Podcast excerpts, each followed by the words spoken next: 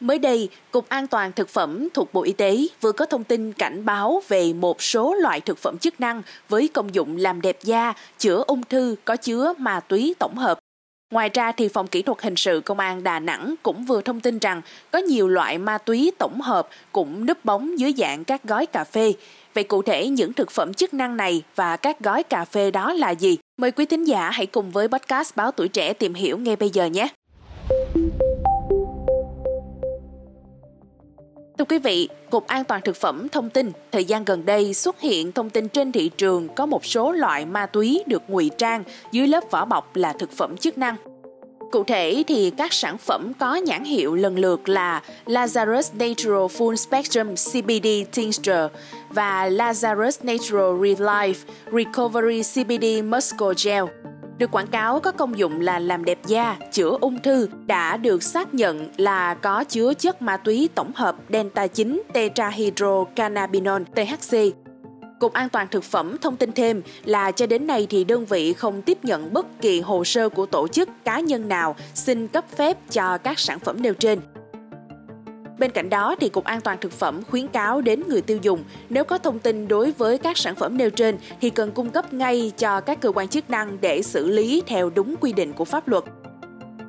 Trước đó thì công an thành phố Hà Nội cũng cảnh báo về các loại sản phẩm trên. Theo công an thành phố Hà Nội thì qua các công tác giám định, phòng kỹ thuật hình sự công an thành phố Hà Nội phát hiện các sản phẩm này chứa delta 9 tetrahydrocannabinol THC đây là một chất cấm gây ảnh hưởng đến sức khỏe. Đơn vị này cũng đề nghị người dân khi phát hiện các sản phẩm trên thì cần cung cấp cho cơ quan chức năng để xử lý theo quy định. Theo bác sĩ Nguyễn Trung Nguyên, giám đốc Trung tâm chống độc Bệnh viện Bạch Mai, thì Delta 9 tetrahydrocannabinol là một thành phần tự nhiên có trong cây cần sa, trên thế giới và ở Việt Nam thì Delta 9 tetrahydrocannabinol và cần sa tự nhiên được luật pháp và ngành y tế xếp vào loại ma túy là các chất nguy hiểm với sức khỏe, gây ngộ độc cấp tính, mãn tính và gây nghiện. Theo bác sĩ Nguyên thì chất này có thể gây tác động tới thần kinh, làm cho thần kinh bị kích thích, lẫn lộn, hôn mê, co giật, rối loạn tâm thần, làm loạn nhịp tim, tăng huyết áp, tụt huyết áp, suy hô hấp, Bên cạnh đó thì có thể tác động trên nhiều cơ quan khác của cơ thể và có thể gây tử vong.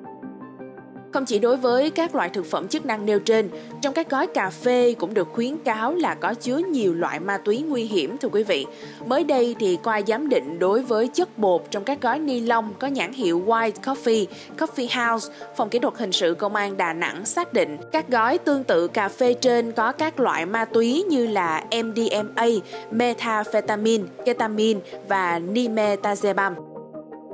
Trong các chất ma túy này thì Nimetazepam là một loại ma túy tổng hợp lần đầu tiên được phát hiện trên địa bàn thành phố Đà Nẵng. Phòng Kỹ thuật Hình sự Công an Đà Nẵng vừa có văn bản gửi các đơn vị, công an địa phương thông báo về thủ đoạn mới của tội phạm ma túy xuất hiện trên địa bàn. Theo đó, thì vừa qua Phòng Kỹ thuật Hình sự tiếp nhận trưng cầu giám định đối với chất bột trong các gói ni lông có nhãn hiệu White Coffee và Coffee House. Các gói ni lông này được lực lượng cảnh sát phòng chống tội phạm về ma túy của công an quận, công an thành phố phát hiện và thu giữ. Theo công an thì thủ đoạn của tội phạm là sử dụng nhiều loại ma túy khác nhau pha trộn và đóng gói dưới dạng thực phẩm, đồ uống, các sản phẩm có bao bì, nhãn mát, màu sắc và mùi hương chất bột như các loại cà phê tiện lợi thường dùng.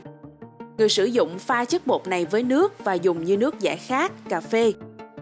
Tuy nhiên thì khi sử dụng loại nước này, các chất ma túy sẽ tác động trực tiếp lên hệ thần kinh trung ương, gây ảo giác mạnh và có thể dẫn đến các hành vi vi phạm pháp luật hoặc rơi vào trạng thái hôn mê, vô thức hoặc có thể là tử vong.